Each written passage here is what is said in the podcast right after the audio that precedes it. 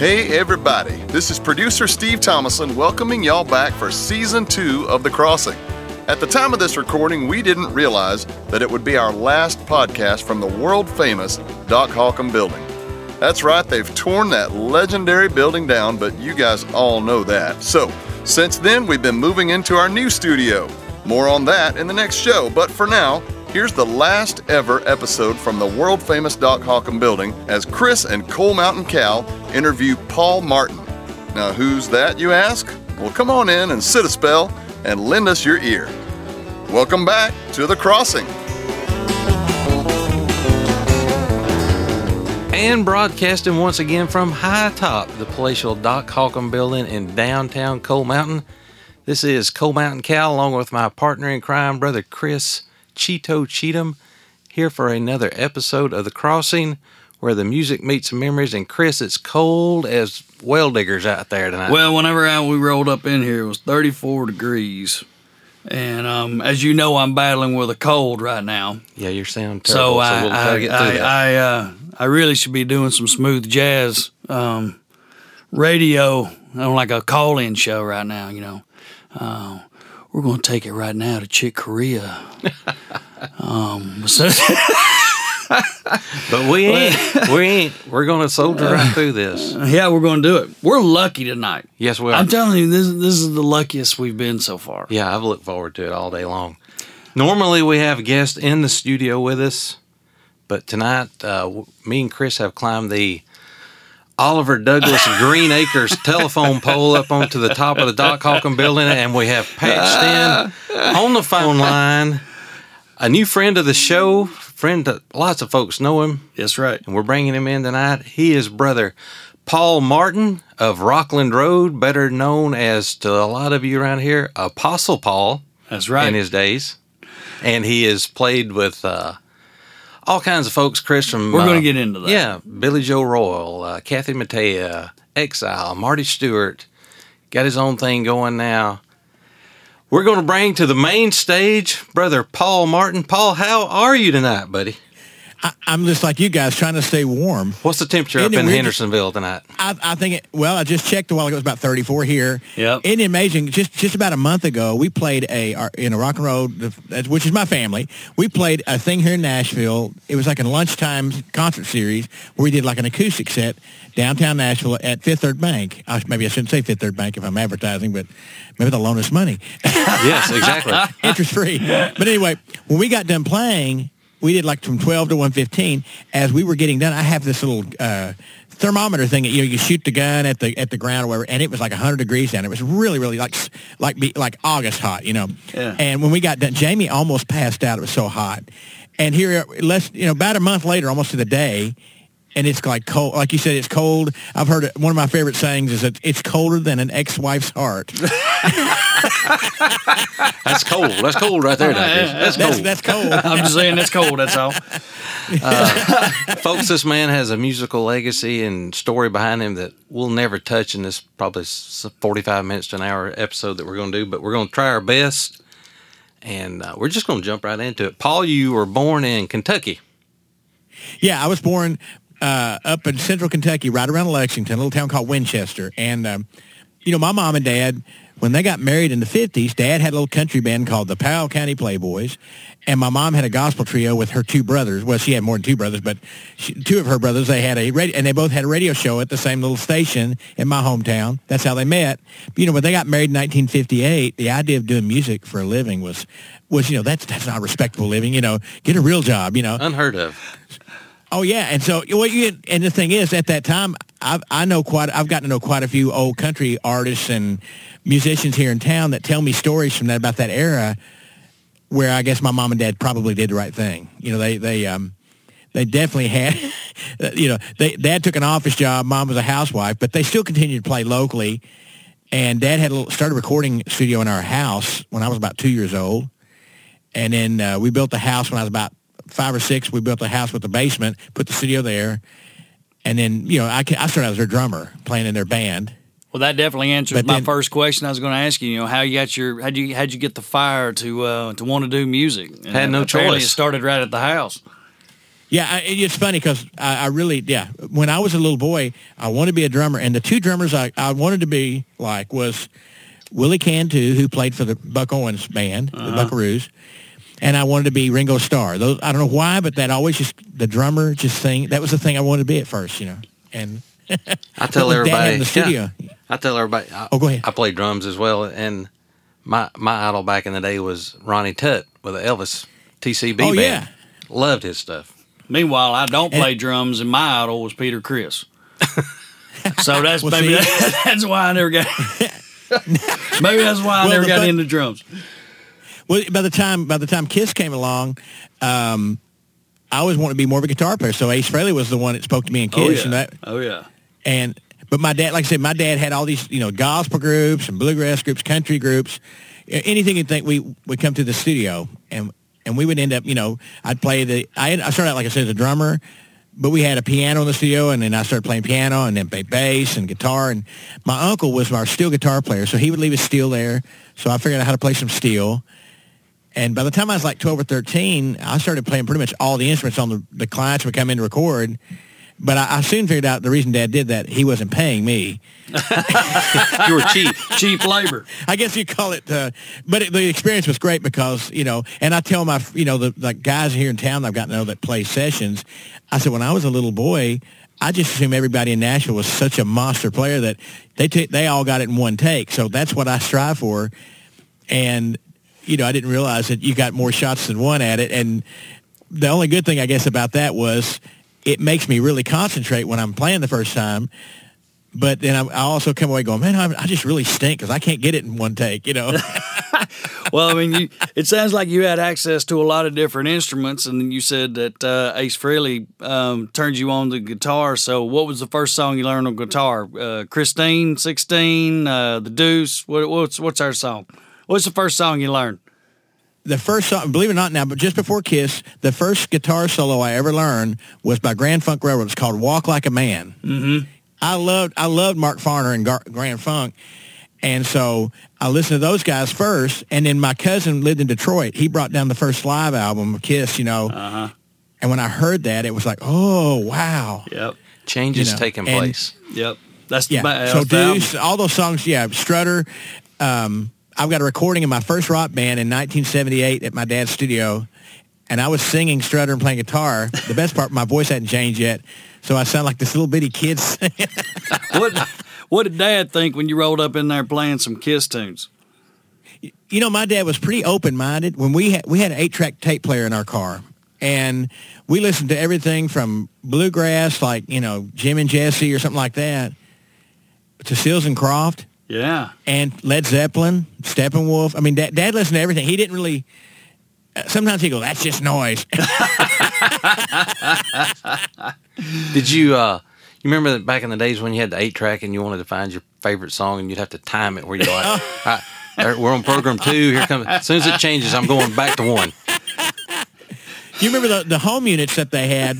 We had one. See, we just had one in our car, and uh, so you're exactly right. You had to wait. Yeah. But now the home unit some people had back then had a fast forward. It didn't. Ro- it was pretty slow, but you could at least go forward. at Mm-hmm. That was the least, you know. second stage of technology with all that stuff. when you go Yeah. that when you when you press that button to go that other track, it just seemed like it was just abrasive. Now, I mean, in comparison, just Where you really felt robbed. remember the remember the eight tracks when you would when you play an eight track, right in the middle of the song, it fades out and jumps to the next track. Why did they do that?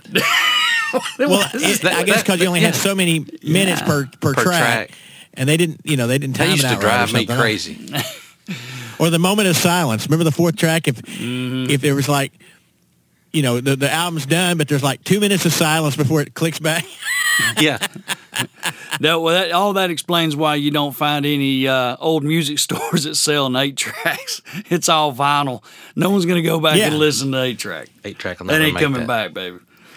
Well, I mean, it forced you to listen to the whole record, I guess. But Yeah. you know, So you got your oh, Chris always asks the first song you learn. People learn how to play when we have our guests. I, I like to ask the uh, the band name of the first band you were in. well. Uh, the first group, of my, you know, like, like I say, mom and dad's group is called the Drifters. Drifters. well, look at that. Bill, Bill and Texas Martin and the Drifters. You know, and uh, but that then my first rock band uh, that was called Ambush. Oh, now we're talking. Got some ambush. Action. And then we changed going our on. name to Jack and Irons. and then we were doing at that point we were doing more like things like Zeppelin and Iron Maiden and Judas Priest. One of our last guests was a musician, and their band first band name was Fractal Curve. and we, we still don't know what that means, but it was cool. Well, so music, mu- music. I guess it all started at a very early age, and it carried yourself right into high school. And I guess right out of high school, was there ever any thoughts about post high school education, or you just stuck with the music and kept rocking? You know, the funny part was my dad, when I got into high school, he could sense that the bug had bitten me, and he was trying his best to discourage me from doing music. Go to law school, son. And, of course, what I ended up doing is I ended up going to um, college. I went at one year as a music major, and I realized I'm not going to be a music teacher. I don't have that. That's something I don't seem to have. And where'd you go to So I school? where'd you Where'd you go? I went to Eastern Kentucky University, which is right. I actually commuted. It was about 15 miles from my house, and I, I went as a music major one year. Trans changed my major to communication electronics. And you know what's funny? After all these years, I mean, I, I got out of college in like 1985, 86, right in that era, and uh, it took me till about four years ago to finally use what I'd studied in college we have all the in-ear technology and the wireless mics and all that stuff on the show. and when we started doing this with our family, all these years I've been on the road, I never had to do anything but just show up, get off the bus, pick my instrument up and play a show. When we started this with our family, I had to um, immediately teach my boys that you know you we're going to have to set this gear up we're going to to unload the trailer. I mean i went back to like it was when i was in high school my first rock bands and it was uh, it was frightening you know because i'm going i told my oldest son it's like i'm 18 years old again. And but there's one small problem i'm not 18 years old. But i had to learn all the uh, frequencies and all that stuff and, and all the wireless mics and wireless engineers have to all work on the you know at the same time and whoo Exactly. How did we get from Kentucky to uh, Tennessee? Tell me about your first big break in the music business. You know what's funny is that when I was um, in 1988, after I got out of college, I played around Lexington and bars and stuff there and different bands. And um, but when I was actually playing, you'll love this. One night, I was just by chance, I was playing keyboards and guitar with an Elvis impersonator. He was he was from Hawaii, a Polynesian Elvis impersonator. Polynesian Elvis. and we were opening for Billy Joe Royal at a, at a club up in Lexington. And the um, while we played our set, the uh, road manager came up to me at the end of the set. And he goes, "Man," he goes, "We really like your keyboard playing. Uh, we're looking for a keyboard player." And he gave me his card.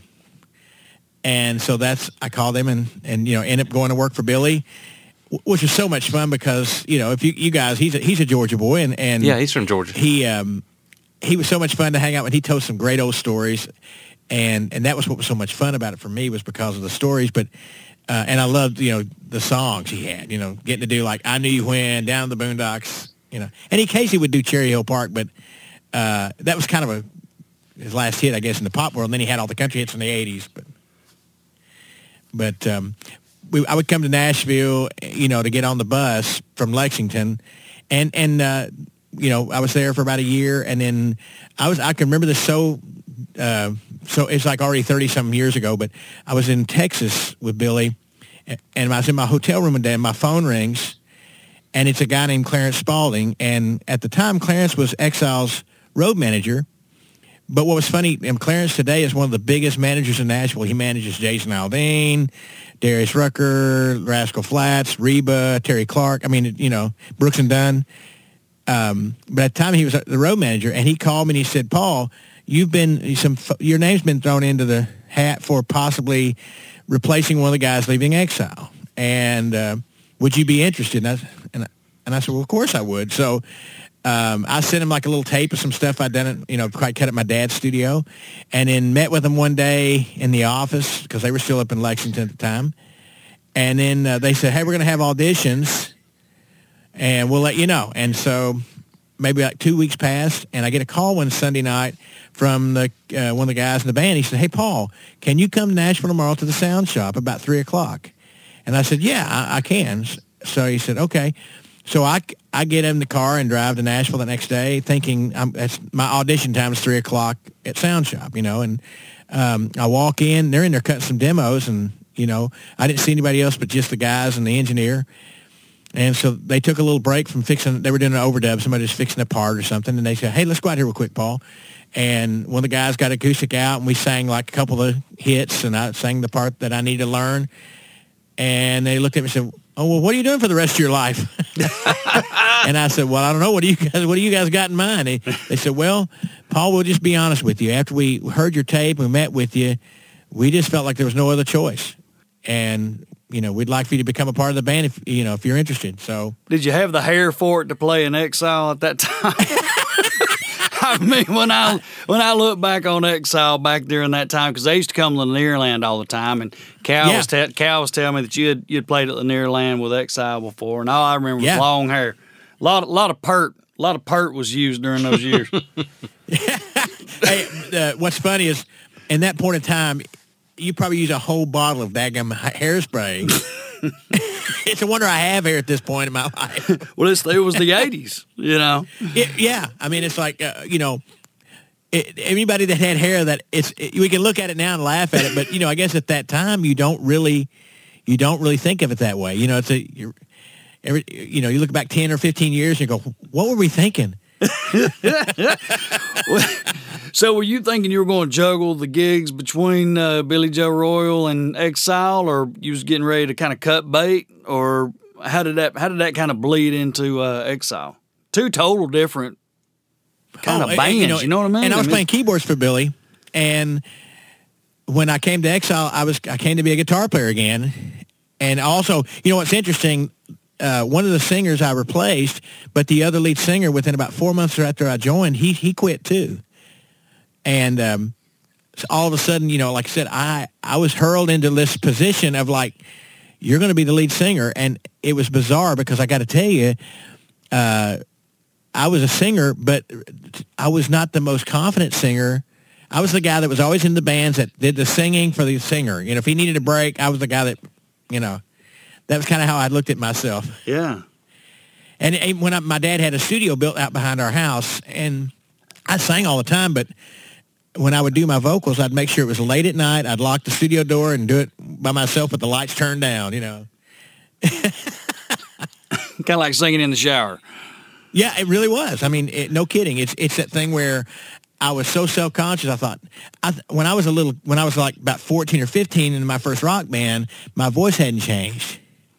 And one time, you know, several people would come see our band and they'd always go, man, you guys really sound good, but you need a singer. so I took that very personal, like, well, I guess I must really stink, you know. I, I, was telling Chris today, I said, I don't know who, who made that decision or who how they found him, but it's like finding the guy that replaced uh, Steve uh, in Journey. Talking about in Journey? Oh, yes. Yeah. Yeah. Yeah. They couldn't have got a better voice that would have matched uh, J.P. Pennington than yours. I don't. I, and yes, and I think the thing that's really interesting about that, we're all kind of from the same area. The thing about Exile that I found so funny right off the bat, I mean, I knew all the guys in the band, and, and I'd even done on some sessions at my dad's with J.P. and and things like that. What I found it so fascinating was, you know, we all had so many people in common. I felt like I'd been already been in the band for 20 years when I joined. yeah, just like a, putting on a old pair of shoes yeah. or something. now, did you get any uh, uh, uh, reaction from the, the fans in like a negative way that you know once you replace surprisingly no do you know that what i what i came to understand exile was kind of a faceless band they got Back a revolving door. There's been Alabama, a lot of members. You thought of Randy Owen. You thought of Highway 101. You thought of Paulette Carlson, or you know, say Desert Rose Band. You thought of probably Chris Hillman. Mm-hmm. and you know just different groups and exile was there was always several singers you know in the band anyway jp had done the bulk of the singing in the country hits but les was you know also singer and and you know sonny had even sung some of the pop days but um it just didn't seem to bother anybody i mean the people who are real long hardcore fans i know the first show we did without jp nobody knew he was gone and we, I can remember we were playing in somewhere in Illinois. Uh, where was that at? Um, Taylor, Illinois. I remember it like it was, you know. And I remember we opened the first song, and as we were playing the song, there were like three or four people that were applauding as we were coming out on stage. And when they when I started singing, they just kind of stopped and had this look like you could tell they're going, wait a minute, somebody's not here. What is going on here? JP's hair is all screwed but, up. He let it grow out. What's up with that? Got a permanent. but that was pretty much the only time we ever had much uh, pushback on that. You know, and you it wasn't really much at all. Yeah, that, you stayed with them. How many years was it? Uh, 88 to 90, 94. Wow. And so it's, you know, years. what was interesting, we, we just decided at, at the start, at the end of 93, we basically thought, well, we're going to stay out here and do 150 shows a year and a couple of guys had families. They really wanted to spend time with their families at that point because they were. When I joined in '88, I was 25, and everybody else was like 40. Yeah, you were just and a baby. The one, like the drummer Steve, wanted to be home. He had two daughters that were pretty young, and you know, he really wanted to be with them. And so everybody just kind of decided let's let's finish up. And you know, we actually ended up holding the name. And about two years later, we went back to JP and Les and said, "Hey guys, why don't you go out and do Exile?" well, you know, rent the name from us, kind of like a little lease, kind of a, you know, licensing kind of thing. And they started doing that, did it for a number of years. And then about 2008, there was a fundraiser up in Lexington for a guy that used to work for the band many years ago, even before I was there. Was in bad health, and they did a little get together to help raise money. So the guys that had been there in the '80s prior to my joining went up and did that, and they kind of were able to put away some old hurts. Right. And then they started touring again. That that lineup started touring again, and they've been doing that since like 2008.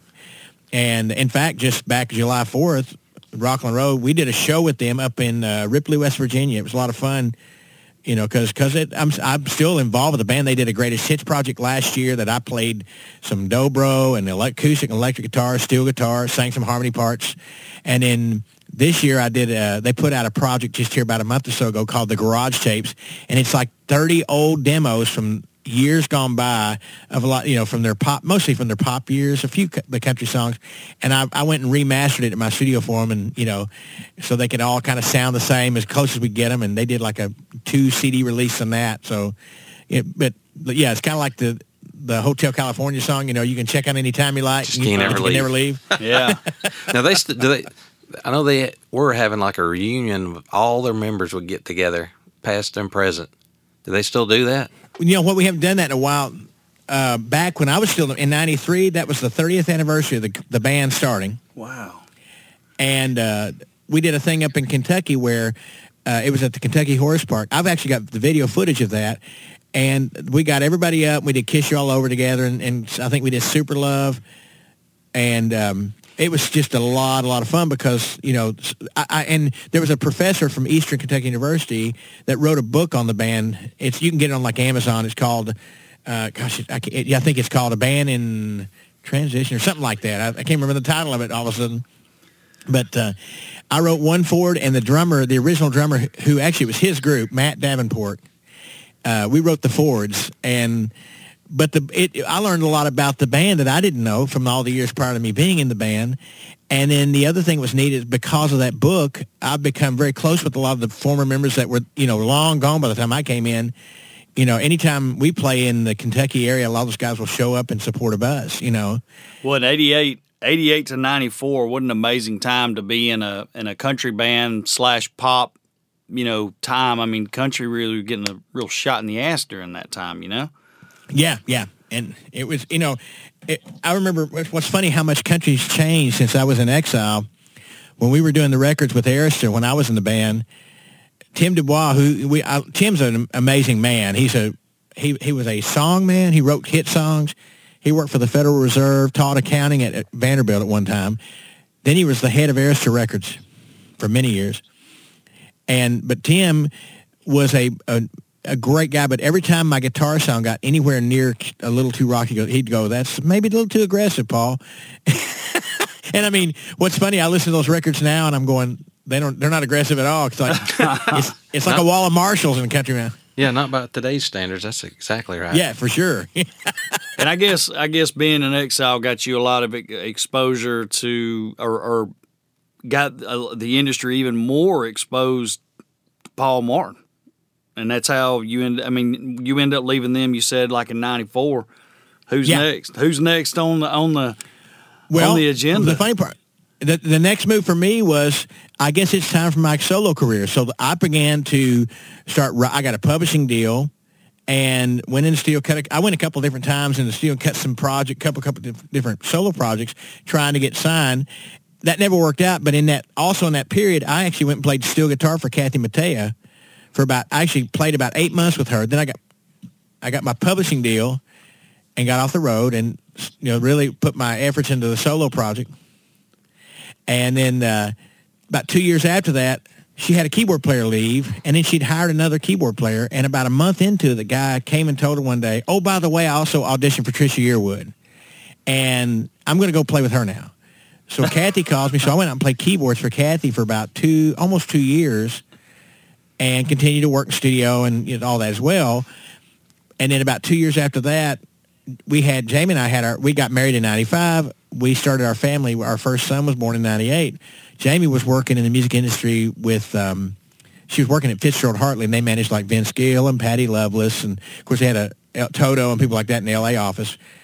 But when she came home to have the baby, when it came time for her to go back after maternity leave, that first day back to work, when I took a picture with her at the baby, and then I took the camera and put it down. I said, "Here, give me the baby," and she starts crying, and she didn't want to go back to work. And so at that point, about within maybe a week after that, I got word that the bass player was leaving the Oak Ridge Boys. So I called up Duane, who is my father-in-law, and I said, mm-hmm. "Hey, Duane, I'd like to put my name in the hat for that job because I knew it was a nice job. It had it was a good steady income with insurance and Christmas bonus. So I thought, I think we could survive on that. So I called him and called Joe and Richard. I called, you know, make sure everybody, I got everybody's blessing because I really, you know, obviously working for family, you know, and all that. I certainly didn't want to, you know, and everybody was open arms. Right. So I went and played bass for the Oaks for about four years. And of course, and, that, and then we had our second son. And, you know, in that same period of time, um, I lost my father too around that time. And it, you know, it, you know, have if you've lost your parent, anybody's lost a parent, I think we all do this. You go through that sort of reflective. You know, you look at your life, kind of, kind of assess things, I guess. Yeah, you do. And at that point, I went, man, I, I better be home with my boys. I, I can't be gone 200 days a year. So I told uh, Duane, you realize nothing. You personal. realize how precious, how precious each minute is. You know. Oh, really? Exactly. You know, and Jamie came to me about two years after I worked for her dad and them. She said, "You know something I've learned?" I said, "What?" That it's a whole lot different being the wife of somebody on the road versus being the daughter. oh yeah. And oh. so I ended up leaving the Oaks in 2002, and Jamie took a corporate job and I started running my studio. And I, I, in that period of time, what's neat is I did this this work with music called kind of like library work. I ended up getting some pieces of music in like some pretty big mic, um, uh, movies like Kicking and Screaming, but with Will Ferrell, the movie Rango, some and and uh, that's kind of what I did in that period of time and helped raise you know Mr. Mom. I got to ra- help raise my boys, and then then we decided we want to try to have a little girl, so we had her in 2005, and then we thought we were done when she was nine months old, Jamie goes, "Hey, I need to show you something." And I go down the hallway at our house, and she comes out of our bathroom with a pregnancy test, and it says yes. For sure. she looks at me and she goes, "What are we gonna do?" Well, you hopefully you learn next time she wants to show you something. yeah, better be ready. you and so, and though we had our, our girls were 18 months apart. Well, then uh, I guess uh, Talent was born in 2007 so the funny part is, you know, our, our family, the, our band name was born out of the a visit to the Grand Ole Opry one night. I was playing with Steve Wariner on, on bass back in the mid 2000s. He didn't play very much on the road. And anytime he did an Opry spot, I'd always go out and play for him. We were friends. So one night I was out there and everybody wanted to see the new baby at the Opry because Jamie's mom has, she's, January will mark 40 years that Jamie's mom's been singing back, backup vocals at the Grand Ole Opry. Oh, wow. And so, um, Everybody wanted to see that baby, so we took her out there with us. And Jamie was out there. Vince was on that night, and he walked up to Jamie and said, "What are you up to, girl?" And she said, "Well, this is baby number four, Vince." And he said, "You guys are a regular Martin Family Circus." and the bell went off. Stuck. Oh yeah, and and it's I mean, it's stuck, you know. Yeah. And everybody just kind of always would say that as a joke. And then about two years after that, well, you know, maybe a year after that, I guess one one day out of the clear blue, I get a call from Marty Stuart. And Marty said, hey, what are you doing this weekend, Paul? And I said, I don't know. What are you doing? and he said, "Hey, why don't you come out and play some bass fiddle for me?" And so I said, "Okay, I, will do that." I'd heard his bass player had left the Superlatives, and mm-hmm. but I didn't think he'd be calling me, and so I got the, the CD of songs, and I, you know, crammed and you know, just like a test or something, you know. and I got on the bus on Friday night with him and Kenny and, and Harry, and we went to Mississippi, played a show down there, and I knew they must have enjoyed it because we, we did two shows that day. And after the first show, when we were walking off stage, Kenny was looking at me just grinning from ear to ear. And I, he, he just seemed to really enjoy it. And Harry was, we just really had a great time. So then Marty goes, well, what are you doing next weekend, Paul? And I said, well, what are you doing? He goes, come do the Opry with us. just went from there. And so we go, we go to the Opry the next weekend. And while we're on stage that night, Marty goes to introduce the guys in the band. And as you know, he he gave everybody little nicknames. He mm-hmm. said, "Say hello to cousin Kenny Vaughn over here on the guitar," and everybody applauds. And he and over here on the drums, handsome Harry Stinson, and mm-hmm. crowd, you know, crowd applause. And then he looks up at me and said, "And y'all give a big welcome to Apostle Paul Martin like that," and it stuck. Somebody say howdy.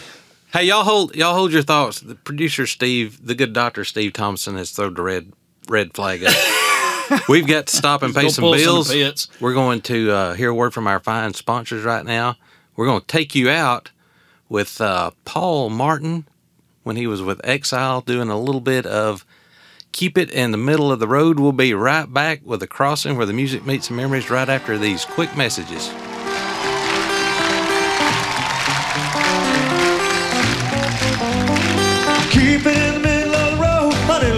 Keep it in the middle of the road. Either right, no left, right down the center we go. Don't let our love fall by the wayside like a lot of people I know. Whatever we do, let's keep it in the middle of the road.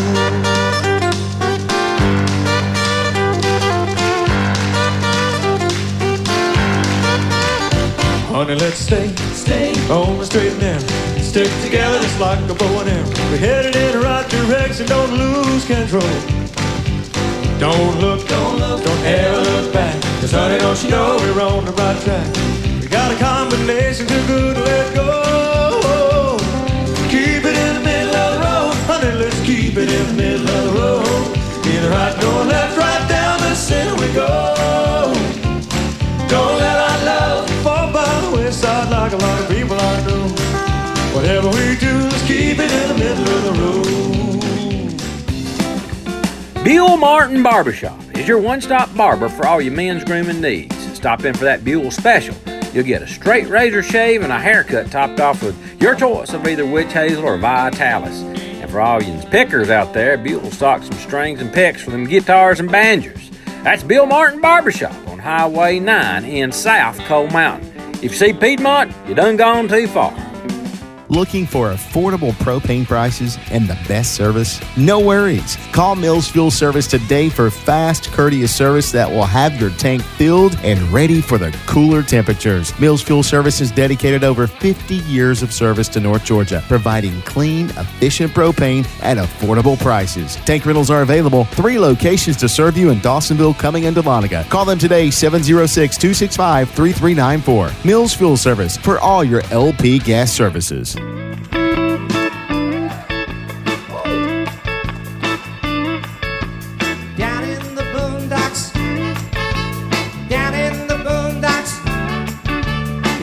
Put me down cause that's the side of town I was born in. And I love her, she loves me, but I don't fit her society. Lord have mercy on the boy from down in the boondocks. And we're back. We're here with the Apostle Paul Martin. And um, what you heard just then was uh, down in the Boondocks, Billy Joe Royal. I bet he played that song many times out on the road with Quite him. a few times, I'd We always closed the show with that. And usually we would play that song, and the minute we were done, we would play "That's All Right, Mama" like a vamp, and he would leave stage. Now, when did you when did you meet your wife, Jamie? Was that during the um, exile years? No, it, well, yes, it was. I'm sorry. I started to say, yeah. I had uh, I had met Jamie's mom and dad I, we did shows with the Oaks when I was with Exile. And the summer of 1991, we were out in California playing a show with the Oaks. Duane came up to me and, and just, you know, said, my son really likes your guitar playing and singing. And at the time, both Jamie and her brother were going to University of Kentucky. Um, so he said, in fact, the night we played with him in California, he said, my whole family's in Lexington, guys, because all the Exile guys were still kind of living there. Well, didn't that turn out convenient for you? Yeah, and, and No so what was pressure. funny is I, I, st- I actually I got with uh, Jamie's brother and we wrote a little bit and hung out.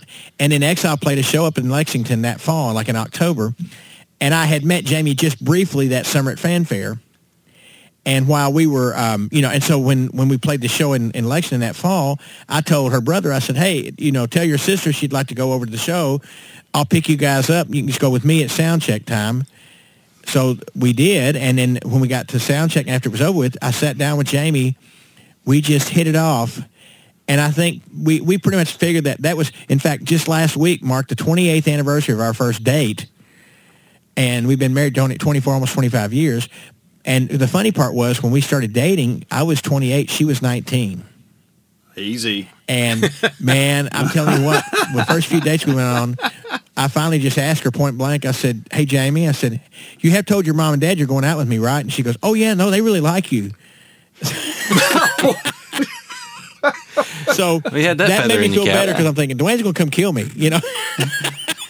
So you knew going in who's her daddy was Duane. Yeah, I mean, you know, and, and I'll, I'll share another. th- This is a really funny story to me. I mean, I think you all find this interesting. L- yes, but about that was like late '91. We started dating. Uh-huh. Well, in uh, the spring of '92, I knew I was moving down. So I just chose I'm going to move to Hendersonville, which is where Jamie's from, and it's a suburb of Nashville. It's where Johnny Cash lives. It's where all the Oaks live. It's where a lot Mm-hmm. of country music people live. Marty and Connie live here. You know, lots of folks and. Uh, I liked the, the the area, so I bought. You know, I, I moved here, got an apartment for just a short while, and uh, I had told Jamie's mom one day. She said, "Paul, are you looking to buy a house?" And I said, "Oh yeah." I said, "You know, I've got a recording studio." I said, "I'd like to find a house that has a basement, a garage, somewhere I can put my studio." in." she goes, "Well."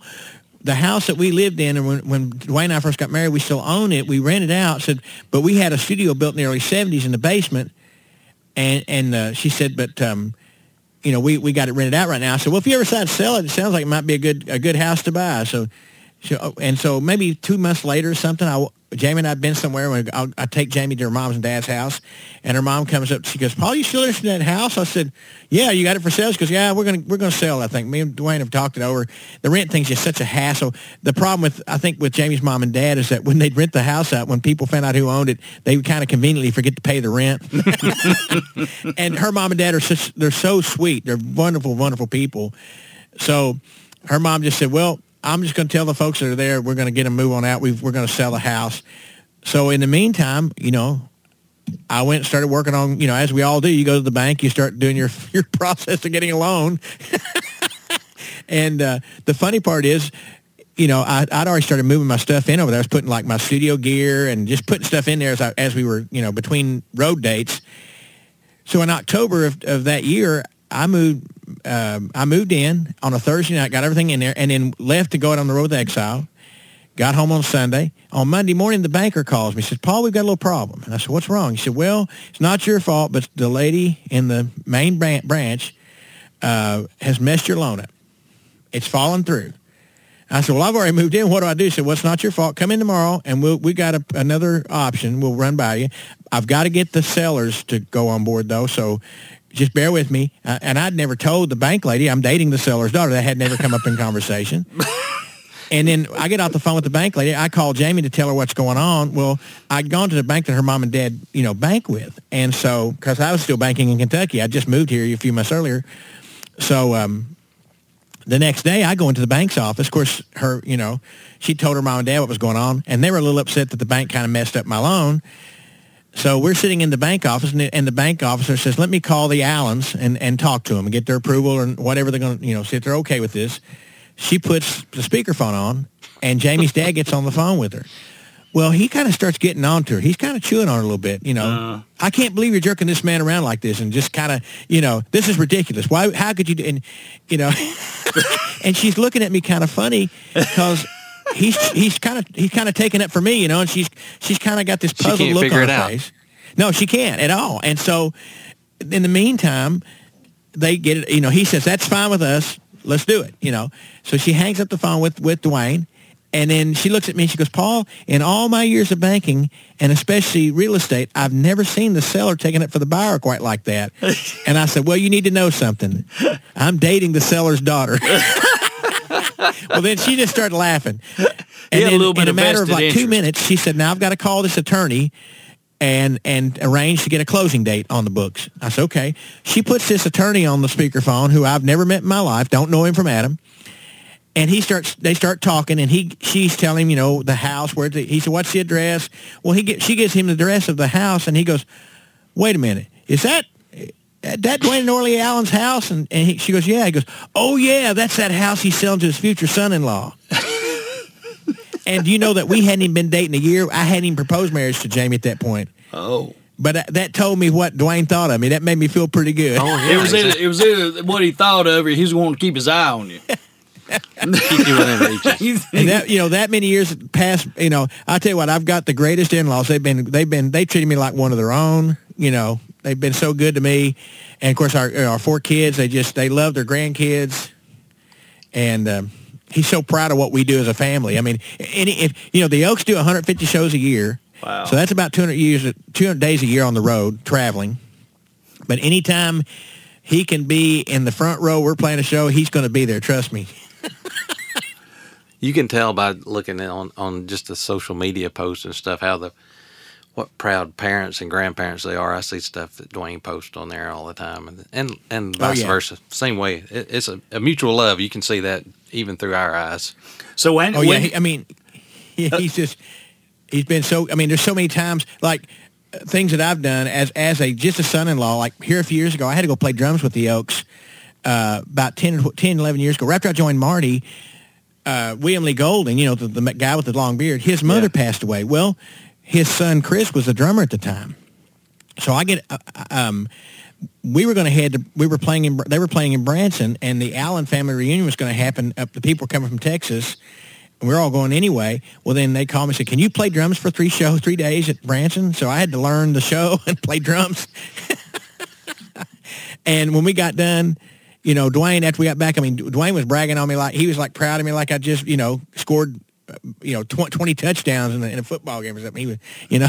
Yeah, here I am, Chris, just trying to get my son-in-law like help mow the grass or something, and then he's got his Yeah. playing in a band and stuff. he's out killing coyotes right now. Hey, getting back, Paul, to this. Uh, tell me that Kathy Mattea story we were talking about earlier, and uh, that situation. I think you played for a pretty, uh, pretty well-known figure that night. Yeah, and it was really strange because you know I had left Kathy the year earlier from playing steel, and my buddy, you know Steve Stern probably, he played steel for Travis Tritt for many years, Yes. and Steve was looking for a gig at the time, and when I knew I was leaving, I I helped him audition my replacement, and he was the guy I got to replace me. He had emergency appendectomy. The week they got called to go do a TV taping for PBS at the White House. And on Monday, I get a call from Kathy's manager. Says, Paul, by chance, could you go t- to the White House with us? We have to tape a TV show on Wednesday. And I said, sure. So they got my security clearances. I got on a bus on Tuesday night. We rolled into Washington, D.C. on Wednesday. And we did a sound check. And the show was cool because it had Suzy Bogguss, Alison Krauss, and Kathy. And then the MC was none other than Chet Atkins. And of course, you know, all of us, Chet's one of those guys, he's, he's, he's almost like a otherworldly, you know, he, he doesn't seem real to those of us who play music. Well, we Cal and I both watched that video um, from that performance, and I'm sitting there looking, and, and I've read I've read a couple of books that's you know talked about Chet, and he just commands literally that stage, does he not? Oh yeah. And the, the cool thing for me is that he, I've had guitars he signed, and I've spent some time with him prior to that, but not enough to where I really spent a whole lot. You know, where, where we were close friends or anything. But he seemed to know who I was. But the best part about that day with Chet, the two things that always stand in my mind was we sat down to eat dinner after sound check, and he came and sat down next to me, which you, you don't know for me. I'm sitting there going, ah, ah, Chet Atkins is sitting next to me. But the best part was he starts doing Bill Monroe impressions for me. And and and Steve Wariner, who was real close with St- Chet, when I told Steve that story one time, Steve said if he did that, he really liked you.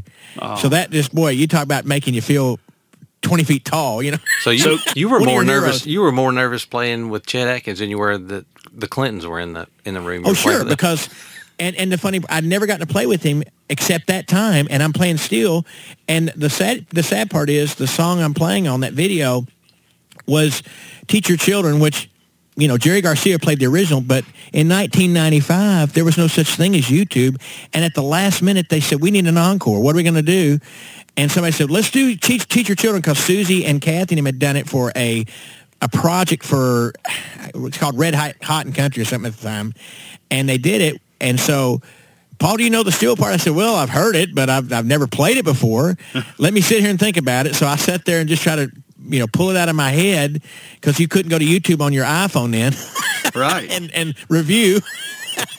And so I played it, and of course, the minute I play the intro, I look up, and Chet looks back at me and smiles, and then he turns back around, and, and funny enough, I'm sitting there at the steel, and right in front of him was you know the, the President Clinton and his wife, and Al Gore and his wife, and the all these dignitaries. I'm going, am I in some kind of dream, or do I have my pants on? You know that, that feeling of like fear. You know, it's like it was very surreal. So you spent that time. You spent a little bit of time away from Kathy Mattea, and then you come back. Was the first words that come out of her mouth, Paul? Where have you been? I see what you did there. Oh, that I was see. what- yeah, put that up on a tee. you know, and and Kathy is so funny. Um, she's she she's a good friend, and, and I mean, oh man, she she was when I played with her the first time. The the last show I did with her on Steel, we were out like somewhere in California. And the whole crew, her and everybody in the band, when she introduced me, they all got me with pies. Got them all.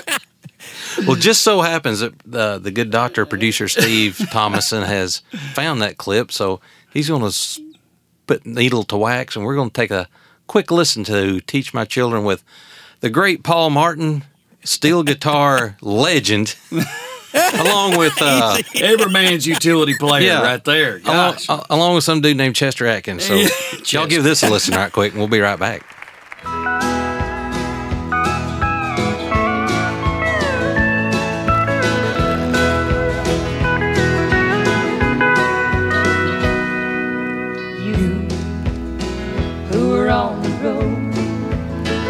Must have a code that you can live by and so become yourself because the past is just a goodbye.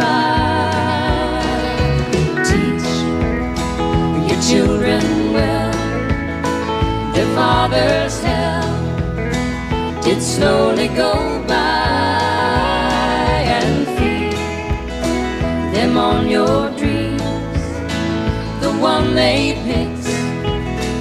the one you'll know by. Don't you ever ask them why. If they told you, you would cry. So just look at them and sigh.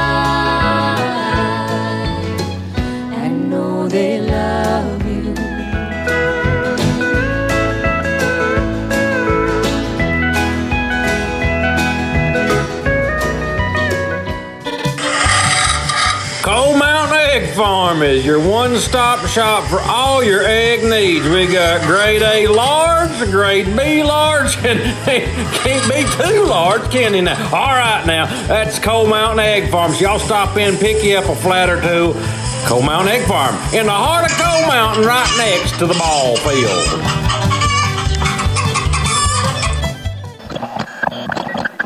Transforming the way you listen to sports. Yep, we've covered all of it, at least since 1978, 79, 80, 81, 82. Okay, you get the point. We've got it covered. The North Georgia Sports Link. Go ahead, like us on Twitter, Facebook, and YouTube. Keyword search North Georgia Sports Link. Sun's out, plows out, folks. Time to get your gardens planted. When you need your planting supplies, T.R. Thomas Mill in Coal Mountain is the place you need to go. Come in and get your seeds for your corn, peas, turnips, and beans. We got half runners and full runners. Don't forget, you got to have some new enter for fertilizer. T.R. Thomas Mill. Hey, we're in Coal Mountain, Spot Road, USA, across from Jan's Jeans. Don't you ever ask them why. If they told you, you would cry. So just look at them and sigh. And know they love you.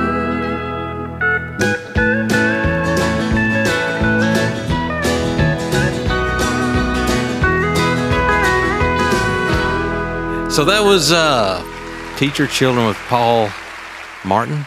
The Apostle Paul, we still call him Chris. I can't help it. That's just Yeah, what I've always known him as for some reason.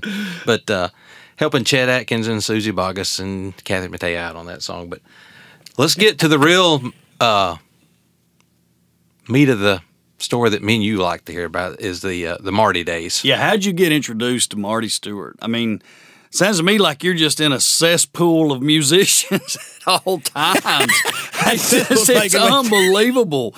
Um, I mean, how? I mean, it just makes sense, I guess, that you know, old Marty would just call you up and say, "What are you doing?" Timing. It- it- you know, the funny part about Marty was that back in the Exile days, when Marty was first, you know, when like Hillbilly Rock and all that stuff was taking off, we did some shows with Marty. And what's funny is that his band then, uh, he had Ray Flacke on guitar, and he had Larry Marrs on, on bass.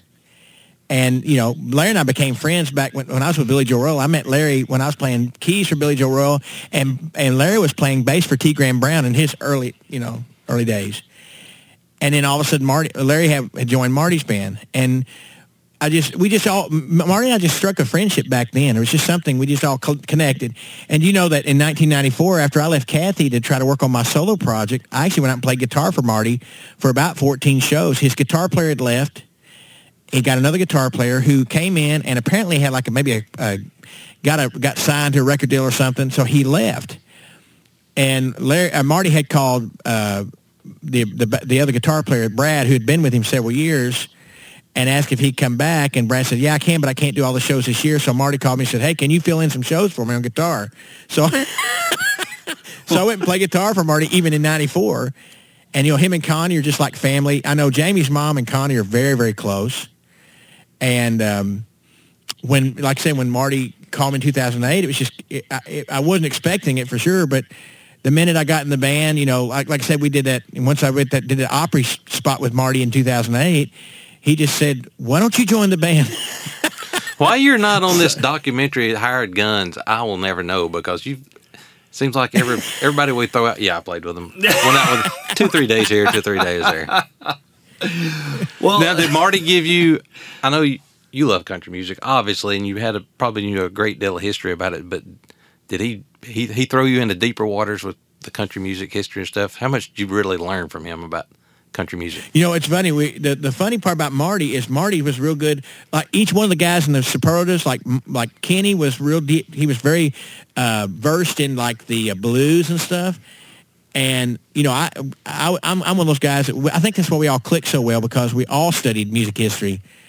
You know, we are all. I mean. I love the Beatles. I love Beach Boys. I love all that, that stuff, but I loved classic country and stuff too. And uh, we all kind of learned from each other, believe it or not. You know, uh, what I loved about Marty was his his years with Lester Flatt when he was a kid. He he learned a lot about the bluegrass world. He knew that history, and of course he you know he's married to Johnny Cash. He's one of her one of Johnny's daughters for a while, and um, he was around so many people, and he saw some things firsthand, and then you know, but we all we'd all tell stories that we'd heard, and and you know, like I said, there's stories we can't tell. and I'm sure Ken Burns he would he could have a whole nother series, but it'd be like it would destroy lives probably. yeah, You have go on the dark web for that. yeah, yeah, yeah, go the dark web. Yeah. Because I mean, the, and you know the funny part, and I guess to this day, maybe some of the newer artists are that way, but you know the old country artists like the Cashes and the Porter Wagoners and people like that, they were characters. They were just flat out characters, you know, and there were, you know, Willie Nelson. Willie Willie's one of those guys. When he did like doing Marty's TV show, what was so much fun was we got to play for a lot of our heroes and getting to know him a little bit better and stuff. But but uh, Willie came on the first day. He walks on the set. He's just he's a really funny guy. And he said his joke was, "Uh, guy went to the doctor today and he." Doctor tells him he's got good news and bad news, and he asks the, the patient what he wants to hear, and the patient says, oh, "I guess I want to hear the good news." He said, "Well, they're going to name a fatal disease after you." you know? but hearing Willie Nelson tell it is so funny, you know. And, uh, His dry humor and timing is impeccable. That's oh, he, sure. he, you know, it, he really was. It was so neat. Charley Pride. uh, Some of the people like that, when you just sit around and talk to them, and just get them kind of where they're in there, where they're just really relaxed and they start telling you stuff. There's some, there's some real. I mean, they're just characters. They're you were on how, how many seasons were y'all on? We did six seasons of Marty's show. There was like 156 episodes, I guess. Was it as fun as it looked? Because I've never seen anybody smile It, as wa- much it was hard work, but it was really a lot of fun. You, You know, were always smiling and- on that show. Yeah, we well we did. We tried to we you know. For the most part, every artist that was on that Marty had, he tried to really make each show special and try to really love on the older artists because you know they they get kind of left out in the cold a little bit. as they Exactly, get exactly. and and he really didn't. He really wanted to champion them. And uh, there are a couple episodes. I'll tell you the one episode that always will stick out to me. We had um, uh, Charlie Louvin on, and it was just about a month before he died. hmm Yeah, I remember And he that. came in. Well, and the way we'd shoot the shows, we'd shoot a morning show, and then we'd break for lunch, and then we'd come back and you know, we'd rehearse the second show, like run the songs and kind of a, we'd kind of mock, you know, run it down, and so they could make camera calls and just stuff like that, and uh, and rehearse with the artist that was on. Well, while we were rehearsing that day with Charlie in the afternoon, um, he was standing there at Marty's mic, the mic stands that Marty uses um, they don't really, you know, most mic stands will tighten, you know, to put move it down, and the ones that Marty had that we used were kind of friction based. So if you put too much weight on them, they're going to go down. Mm-hmm. And so Charlie was kind of leaning on his mic stand while we were running his song, and all of a sudden he lost his balance and fell, and he almost hit his head on one of our monitor cabinets on the floor, and I think it hurt his pride more than it probably hurt him physically, but at that moment, we, it was that thing where everybody just went, held their breath. And Marty said, hey, I got an idea. Let's just shoot this out of sequence and let's just do Charlie songs without an audience. So that's what we did. And then we sh- we taped the rest of the show with, you know, Charlie sitting on the hay bales and all that. And um, it was a very emotional show. I mean, for, you know, and when we were done that day, we wrapped it up. When I got home, I told Jamie I, I was emotionally just tired because you were trying to smile through it and you know, man, this guy's not in good health. And I mean, it was just like three weeks later or something. We, we were, we were actually flying to England to play and we were at the airport when we got the word, you know, that, that Charlie had passed. And it was like, oh, we're so thankful we got him. But it was, that was, that was a hard day, you know. That's an amazing story right there. Behind the scenes, Chris, stuff you're not going to find anywhere Well, else. I've written except it down. here I on got to go back and I go watch that episode again. yeah, the Charlie Louvin episode. yeah. So Chris and I, Paul, Chris and I play in a band, and we've got this like uh, we're doing '60s, '70s, and a little bit of '80s classic country. It's all we're doing now. Yeah. and we and we so much of our show is based on the Marty Stuart stuff we hear. Then like, yeah, that's a cool song. They did it great. Let's try. Let's try to do that one. So the uh, one that we do, and we're going to go to break with this one. A little clip of it is the old uh, "One Dime at a Time" where you sing lead on Oh, Del Reeves, yes. That- Del Reeves classic. And we put that in our set like, man, that is so cool. Did you come up with that, or was that Marty's idea, or how'd that come up? Well, you know, when, when I joined the band, with when I joined the Superlatives, Marty really wanted everybody in the band to have a song or two to sing in the show. And we actually went in my studio one day and we cut this one song. Do you remember uh, Paul Revere and the Raiders? Yes, Yeah. sir. Yes, sir. Marty come up with this song. He said, man, I think you just sing this song really good. It was a song called Him or Me. We went and cut it. We got it done, we kind of went, eh, maybe not. So then, but one day Marty said, man, I think you need to do this Del Reeves song. He played it for me. I said, oh, I remember that song. So It's like two minutes and 20 seconds of just pure in your face, go get it country. We Oh, I it. just Del Reeves is such a good singer, and I mean that. I mean that's my mom and dad had a country. That's the era that I grew up playing with. So that stuff, it's like being at home. you had know, that for me old uh, Del Reeves Country Carnival TV show back in the day. And oh, I watched it all the time. yeah, Yeah, he got that cigarette in his hand, talking the whole time, cigarette smoke going. Isn't it funny how things have changed? Oh my gosh! You, you know, exactly. today you'd never do that. You know. Folks, we're going to go to the next break. We're going to listen to a little bit of that uh, Apostle Paul Martin with the fabulous superlatives, along with Marty Stuart. Some, I think that's the guy's name. But anyway, a little uh, dime at a time by Del Reeves. You're listening to the Crossing, where the music meets the memories. My whole life saving. Two dollar bill. And that's why I'm here tonight. I got time to kill. And I can tell my story about 20 times. Two dollars in the jukebox, one dime at a time.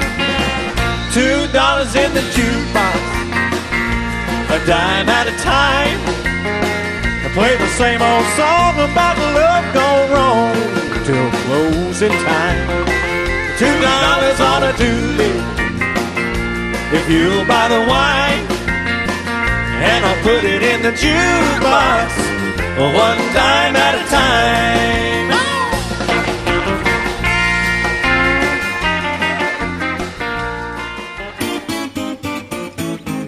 Come see us at Pete's Castle in Coal Mountain. Get yourself some hoop cheese or salty fish right out of the barrel. Fill her up with some fresh petrol, regular and ethyl. Lance crackers are good cold knee high. Don't forget to try your luck out on our punch board. New ones every week. Located on Highway 9 in Coal Mountain. That's Pete's Castle, where the customer is the king. There's no gas wars incoming. We've got the best prices in town at $49.9 a gallon at Martyr Oil. Two locations to serve you. Martyr Oil number one at Highway 19 306, or on the south side at Martyr Oil number two, Highway 19 and 141. How I hope and pray that our love will keep on growing stronger. Maybe I'm suspicious, cause true love is so hard to find. Suspicion torments my heart. Suspicion keeps us apart. Suspicion, why don't you mean?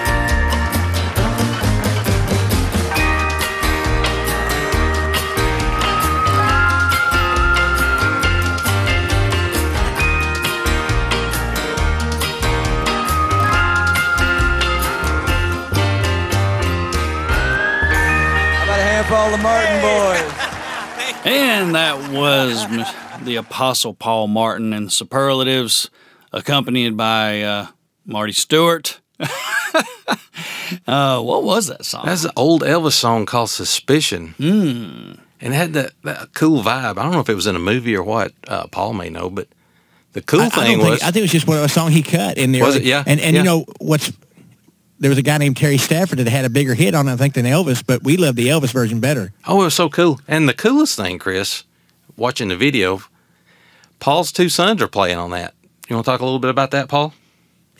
You know, the funny part about I think probably what leads to where I'm at at this point in my life is kind of Marty Stuart's fault. Blame it on Marty. yeah, so that's a good title, isn't it? Blame it on As you- Marty. as you Yeah, do. yeah. As you do. Yeah. But like uh, when I joined Marty in 2008, you know, my oldest son had just turned 10. He was almost 10 actually, and my other son was like 6 or 7. And and when they started seeing dad play with Marty, I think the bug really bit them too. And then as we did that TV show, you know, they just they they just love music like we did and and you know what's funny was that in 2009, I'd been with Marty just a few months, really. The boys did this little talent show at their school. They were still going to public school. And they did eight days a week by the Beatles, and March played acoustic, and they sang the harmony. Well, I played it for Marty. He goes, hey, they need to do that at the late night jam at the Ryman this summer.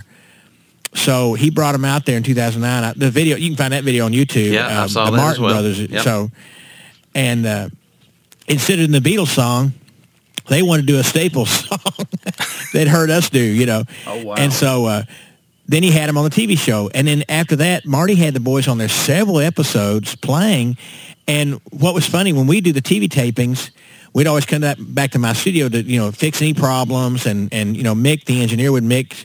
And he, he and I, Marty, would, when we sit and listen back to playback, and and Mick would you know solo up the boys' parts on the on the recording because it was multi-tracked, of course, and we'd all sit there and just giggle because they were playing like grown men. They just had this pocket and this feel that most you know that you can't teach that. It's just they just seem to have this natural gift, and so we started. Uh, you know, Jamie left her corporate job in 2010 and we just kind of for fun started singing little shows here and there with the kids and we just worked up a bunch of songs one day in the summer 2010 like anything that was challenging that you know beach boy songs or chicago things like that And we went over to her mom's and dad's one Sunday afternoon after church. We were home and uh, Jamie said, "Hey, mom, dad, can, you all got a minute? We want to show you something." So we, I get my acoustic. and Me and her and the kids go over to their house and walk into the living room and say, "Sit down." And I pull my guitar out. and We just sang about seven or eight of these tunes that we'd worked up, and the look on their faces was just priceless. They were just had the most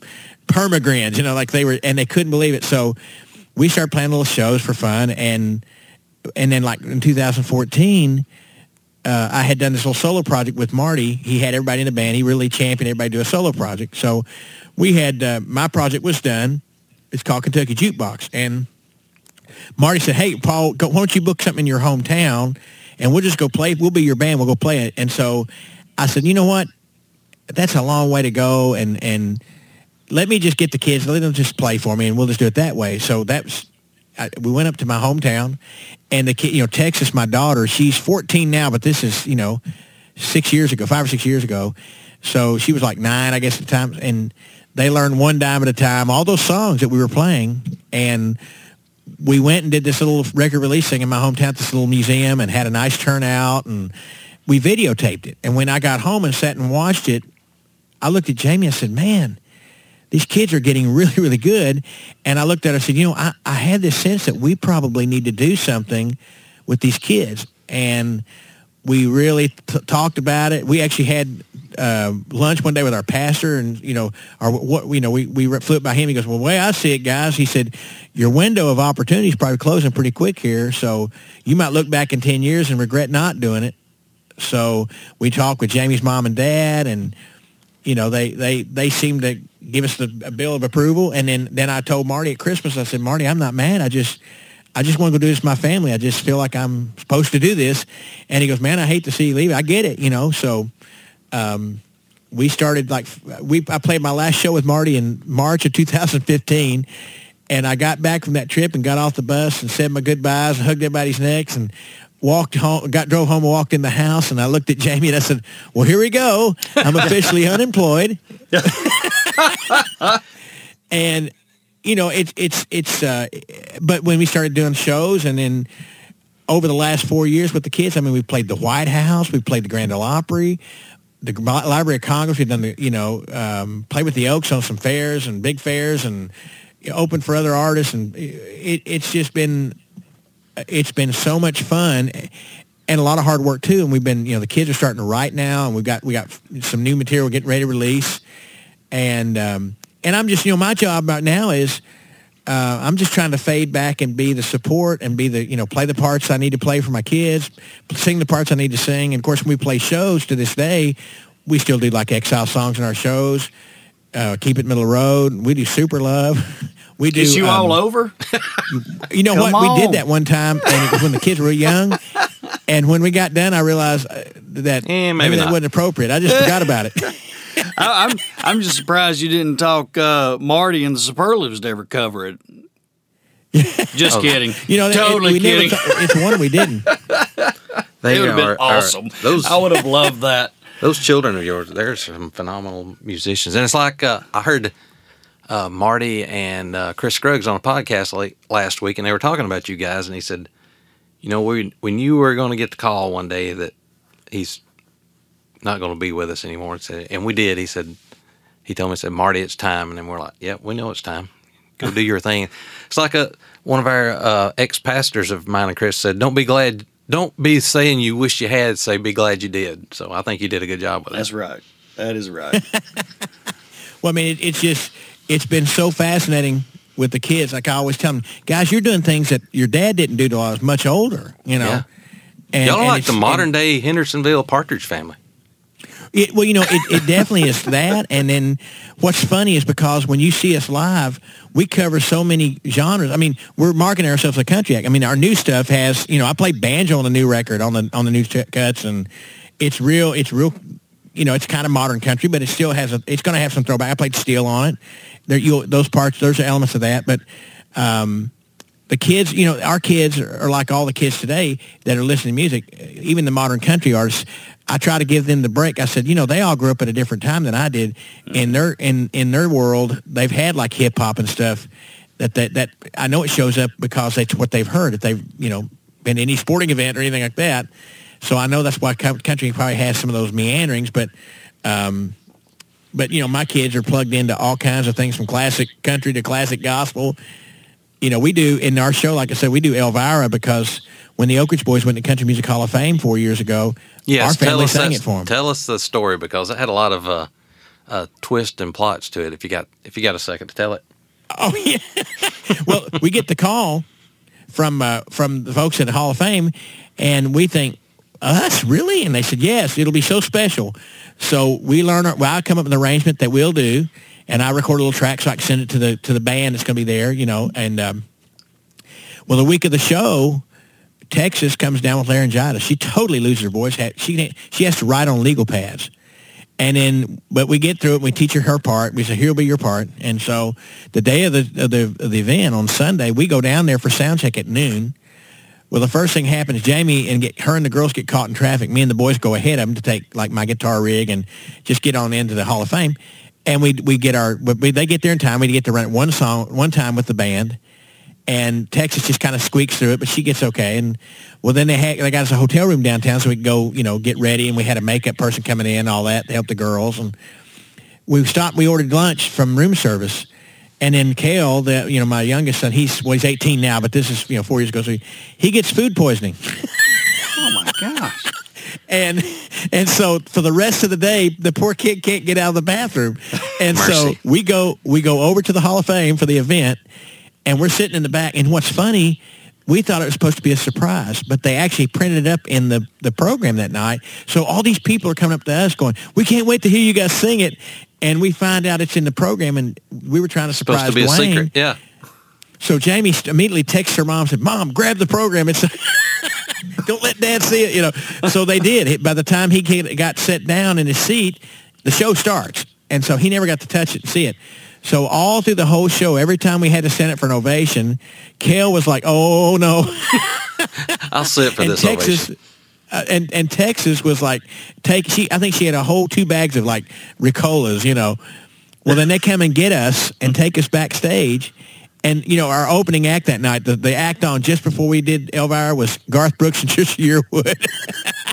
Oh my god. And Hey, so- let You had to follow follow. that. You know what Grandpa Jones said about that? He said following uh, Garth Brooks is like trying to follow a bulldozer with a uh, spoon. That's true. Yeah. And oh, but but it's so funny because I mean, here we are, every you know, here's one sick, and and you know, so, so Jamie just pulls, calls the kids in. And she said, guys, she said, you know, God teaches us that. You know, we just have the need to have the faith of a mustard seed. And she looked and said, Texas, honey, you just go out there and sing. Your voice will be there. It'll be there. I promise you. It'll be there when you go to sing your lines. And she goes, Kale, honey, you can hold anything in for three minutes. Yeah. and so but we got out there and did it. It was, but I mean, it's so funny how that that's you know the the things people don't realize when you're performing sometimes uh, that you go through. I mean, um, ain't gonna be I always perfect. no, it, and it's like, and I've always told my kids, what makes a great entertainer? You're never going to have the perfect show or the perfect performance. How you deal with adversity is what makes you a great entertainer. You know, and I'm telling you, the, one of the worst things I ever had to experience in my life in 30 plus years being on the road, in 1989, right after I joined Exile, my mom died of breast cancer at 50 years old, and she died like on a Monday. We got back from Exile, played like in Texas. I got back on a Sunday.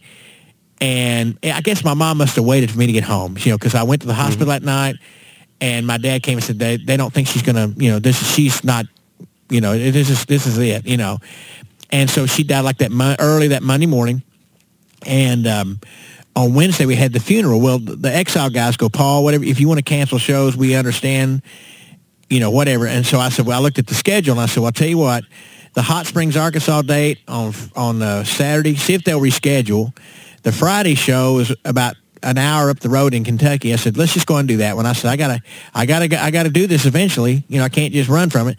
So we did a show on Friday, two days after my mom was buried, and I and I went and did it. But I'll tell you, that was probably the hardest show I, I can ever remember doing. You know, trying to get up there and smile and be happy, you know, and entertain, and you're going, wow, this has not been a very good week, you know, and. Uh, but you know that's that's the part you know like I say that that, that of entertainment's always tough but and and we've always tried to teach our kids you know like when we play a show there are people sitting in our audience that's really had a bad day or a bad week or a bad month and our job is to bring joy you know Lift it up. Yes. Well, music's Yeah, it- music, as you know, I mean, it's it's, it's an incredible medicine.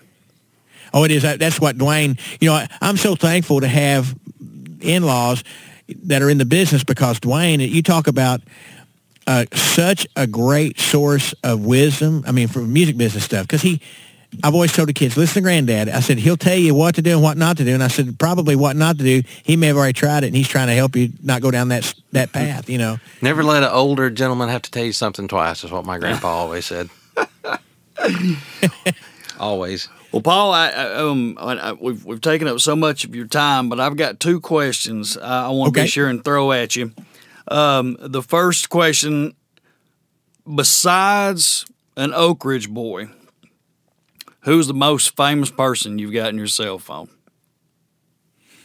Well, I I got Vince and Marty and Connie. Oh wow! Um, uh, I'm, I'm off the top of my head. I'm trying to think. You know. He's got mine in Uh, there well, now. now, you- now you got Yeah, Cal. yeah. Yeah, now you got Cal. Coal Mountain Cal. He's got Yeah, you know. and Kathy Mattea. I've got Kathy, I think. I mean, there's so many people like that. are- Are friends, you know, that I've known for many years. I got tickled. I, I run into Connie pretty regularly here in town. One night I had to go. I was going to like a Kroger here in town. One Friday night we had last year. See, old dad. See, I'm, I'm a pretty good dad, I guess. But my girls kept begging for a dog. We had them when we got married, and after the last one died, we just uh, we don't have time. So last year I went to took my girls to the animal shelter one Saturday morning and we came home. We came home with a um, with a with a dog, and she was she's a she's a Vizsla. She's really sweet. She was a service dog apparently, and she loves well she loves the girls and she loves Jamie. She loves the boys, but she really seems to favor the girls. And uh, I'm going to get dog food one night because I needed to. And as I'm coming into Wal- in the Kroger about 11 o'clock at night, who do I run into but Connie? And then she she called me later. Uh, my cell phone rings about. She goes, "Well, I left my cell phone at Kroger because we were talking."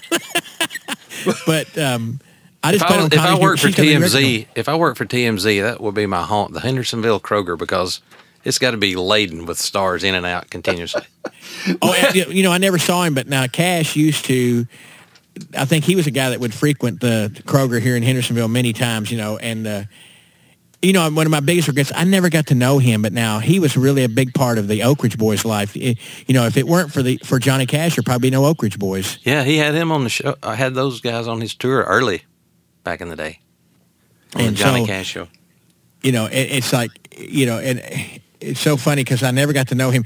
And one Sunday, this is many years ago, right before June died, um, Jamie's mom and dad got a call from June one day and said, "Hey, we're having a baby shower for one of the. I think it was um, Ca- Carlene's daughter had, had- was having her first child, and they were having a, a baby shower at their house. And said she called uh, Carlene called Jamie's mom and said, "Hey, Norah Lee, tell tell your your daughter and son-in-law to bring that, new, that baby, their babies. I want to see them babies of yours, those grandbabies." And at that on the day that she called us, we were gone. We were going to be gone, and we missed out going over to Cash's house that day and spending the afternoon with him. And that's one of those regrets. You know, it's like, dang, I'd like to have gotten to know him in June. But um, everybody, you know, Marty obviously was real close to, to him, and Oh, yeah. uh, of course the cat, you know, uh, the Jamie's mom and dad, and and the Oak Ridge boys especially, you know. Well, the, uh, the the second question I've got for you is if you had to put a value on the number of nudie suits you own, what would it be?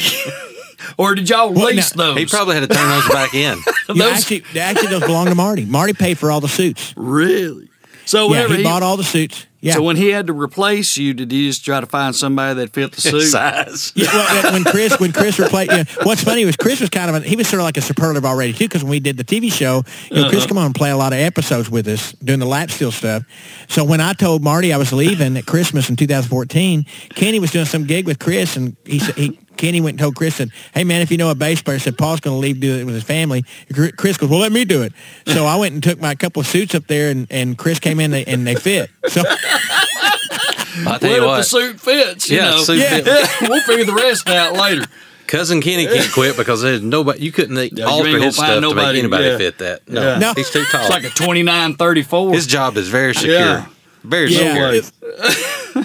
Well, tell us about Rockland Road. Uh, what y'all got going on now, and where where folks can find you on the web and all that good stuff as we well, wrap up. we're, we're our Facebook page, Rockland Road, is is on. You know, and we, you know, it's funny. We we changed our name from Martin Family Circus to Rockland Road early 2018, and um, the funny part is that we had to Martin Family Circus when we were doing these fairs and stuff. I'm not kidding you. Every time we pull up to a fair and we pull the bus up and they go, "Can I help you?" I go, "Yeah, we're we're Martin Family Circus." They go, "Okay, well now back up and now the animal tents are back over there." they thought we were a circus and we you know really confused them. So we we we realized we got to come up with a name and now the name Rockland Road has significance too the uh, Jamie's mom and dad in the early seventies built the, the studio in the house that we the house that we still live in is the house that Jamie grew up in. That's where we raised our four kids, and uh, but there was a, they built a studio in the basement in the early seventies. Well, they got so much they started getting complaints from neighbors neighbors because all these buses coming up down the street, and uh, so they bought this old tile factory here in Hendersonville on Rockland Road. And they started a studio and a publishing company. And then when the Oaks really went gangbusters with it, you know, in the Elvira years, that was the Oak Ridge Boys headquarters. And it was there till in 1998. They sold it to Ricky Skaggs, and he still has it. It's still there. It's where Skaggs still Hammer record is to this day. And so uh, that's where the, our name came from. But um, this past year we started recording and, and like I said, we took our time and tried to find great songs because, you know, Jamie's dad, I'm telling you, it's, he talks about that magic three minutes. It's all about the song. So we've really tried to really search out. And then one of the songs we cut on our project, Texas and March co-wrote because we had uh, three songs that March sang on, and then we. But Texas, our 14-year-old, I don't know if you've seen us live or if you've seen videos, but Texas at 14-year-old, she puts. By the way, her name that's my mom's name. My mom was Texas, who died of breast cancer many years. Jamie didn't even get to know my mom. My mom was a singer too, but mom was from Kentucky, but she was named Texas. Go figure. As- That's that East as you do as well, That's that hillbilly thing going on. Yeah, yeah, yeah. And uh, so uh, we named, you know, she's named after my mom, but then my second daughter, Talent, her middle name's Anderson, which was my mom's maiden name. So both my girls are named after my mama. And uh, anyway, but Texas just, she has this un, for her age, I mean, that sound like a, a, a father, just, but she's really, really got this very unusual gift as a singer. And uh, the, the the guy that helped produce Greg Beek, a friend of ours, I had worked on his wife's project, and we did one of his songs on our last little CD project we did about three years ago. So when I said, te- I, I texted him and said, Greg, send me some more great songs.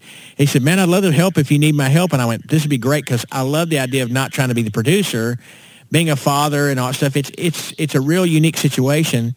And I don't want to be one of those stage dads. I don't want to be one of those like, you know, I- I've always tried to teach the kids, you all seem to have a gift, but if you don't want to put the work into it, it's just going to be like a knife. It's going to be dull if you don't want to sharpen it. And they all seem to grasp that. So Greg's worked with like, he, he, he works with like Daryl Hall and people like that. He's programmed for them. He had a big number one hit by Little Big Town called Bring It On Home. Um, just a great, great talented guy. And uh, so he helped produce the project, but he kept going, Paul, we need a song for Texas to sing. So uh, Greg Barnhill, and then he had this like little chorusy thing written. So March and Texas went down one day and they finished it, and so they got three songs out with March and then one with Texas, and we're all we're just really excited about the songs. We're just you know can't wait to get them out there for people to hear them for sure. And this is, you know, and like I said, this has been a crazy year for me personally because I had to go get guardianship of an aunt of mine up in Kentucky that has Alzheimer's, and um, she had no children. So Jamie and I have been driving from Nashville to Lexington almost every week since March, which is about a 500 mile round trip. Wow. So we have we've been on the road, but not musically. We've been doing the love thing, you know, taking care of somebody we love, and it's it's been very challenging, very tough. But you know, on the pri- on the on the bright side, our kids get to see. Sometimes you got to sacrifice. Sometimes, and and you do that for love. You know, that's so. It's not all bad. You know. That's exactly right. I mean, and they see you're putting family first, which is a great Yeah. uh, value to instill to them. So, Yeah, and that'd man, be we just wish y'all all the continued success from here on out. yeah, we really hope to make some make some noises next year with our new songs. Well, we're going to make noise for you. We're going to promote it as, as best as we can. Heck yeah. We could tell you how much we've enjoyed this and how much we thank you for being with us, but it wouldn't it wouldn't come close to the true feelings. I mean, we've really enjoyed it. We've been trying to figure out schedules and stuff, try to get you on here for a long time, and I'm just so glad it I'm- worked I'm- out. this is And- fun yeah, because uh, man. you guys, uh, yeah, that's what I'm saying. You you feel like old friends. I mean, this Yeah. is like I'm having a conversation with good, with old friends and stuff, and that's the way it should be. And we want to come to Hendersonville, so I mean, if you, we'll, buy, we'll, Yeah. buy, Meet you at we'll, buy, we'll buy a breakfast at Cracker Barrel if you'll if you'll t- take take us around and No, kind you- of there's a show us place some here. folks. If you come to Hendersonville, there's a place called the Red Rooster, and uh, it's a cool place. And our friends just bought it about a year ago, but it's really a good mom and pop place. But Taylor Swift's dad, you can usually run into him almost every morning there eating breakfast. So, and there's all kinds of people like that that show up there. So, Yeah, we need you to we need you to tote us around town a little while and show us the road. We'll yeah, buy- we we'll generally buy come breakfast. to town for the uh, late night jam. Um, we try to get in there for that. Yeah, that's and that you know that's always a lot of fun too. It's like uh, that whole week, you know, um, CMA Fest week is just crazy around here. Yeah, exactly. I'm not. Me and Chris are not up for an award tonight, and I don't guess No, you are. So no. I guess we can watch it on the DVR when we all get home and get through this. But once again, thank you so much, Paul. We've really enjoyed it, and me too. folks. Yeah, thank you, Paul. Rockland Road, get out there and see them. If you can't figure out where they're at, how to get a hold of them, call me or Chris. We'll get we'll get you in touch with them. and y'all are welcome to come to Georgia anytime. We'll, Oh, we'll put you up do. and come We'd come love to worship with us. We'll sing. Y'all can sing at our church. We'll do anything. So we'll, we'll have a big old time. you know, it's funny. We we play church. We've done some churches. We just actually we played a fair with Terri Clark back in August up in Michigan, and we we actually played a church outside Detroit on Sunday on our way back home. So well, that's awesome. You get down here, you holler at me, and if you're close by, we'll, we'll fix you up. Oh yeah, Yeah, We'll, we be- love coming down there. we'll keep our ear to the ground. That's right.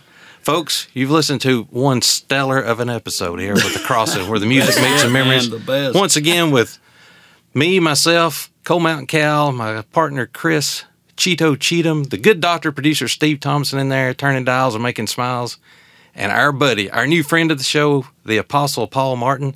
We'll catch y'all again on the next episode. Y'all be careful out there. Paul, you tell everybody bye. bye bye everybody, and we hope to see you out there this year. Hey, here's some Rockland Road to take us on to the house. Thank y'all. You said no one ever wrote a song about you. Nobody would know how it would go. Well, I was out there running around when you were set on slowing down. True love for us was just too hard to find. But late at night you still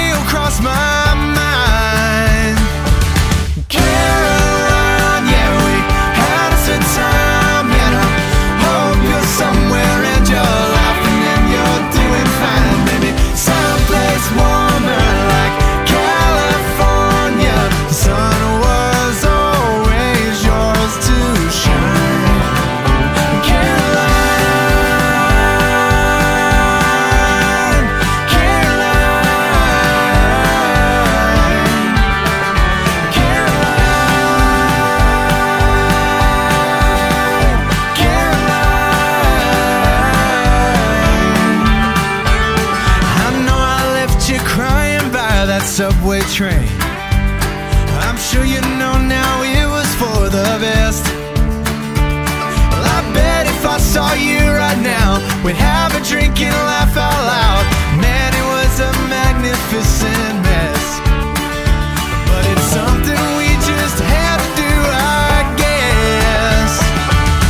Caroline, yeah, we had us a time, and I hope you're somewhere and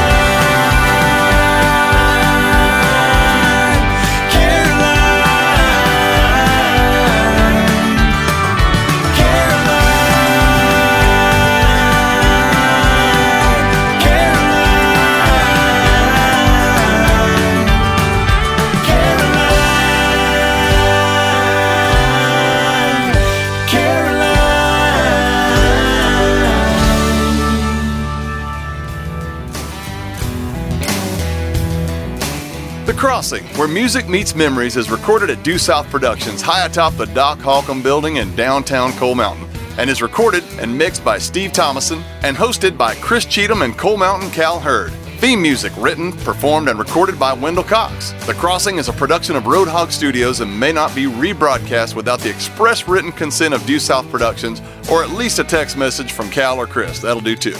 All rights reserved. All right, we'll catch you next time on The Crossing.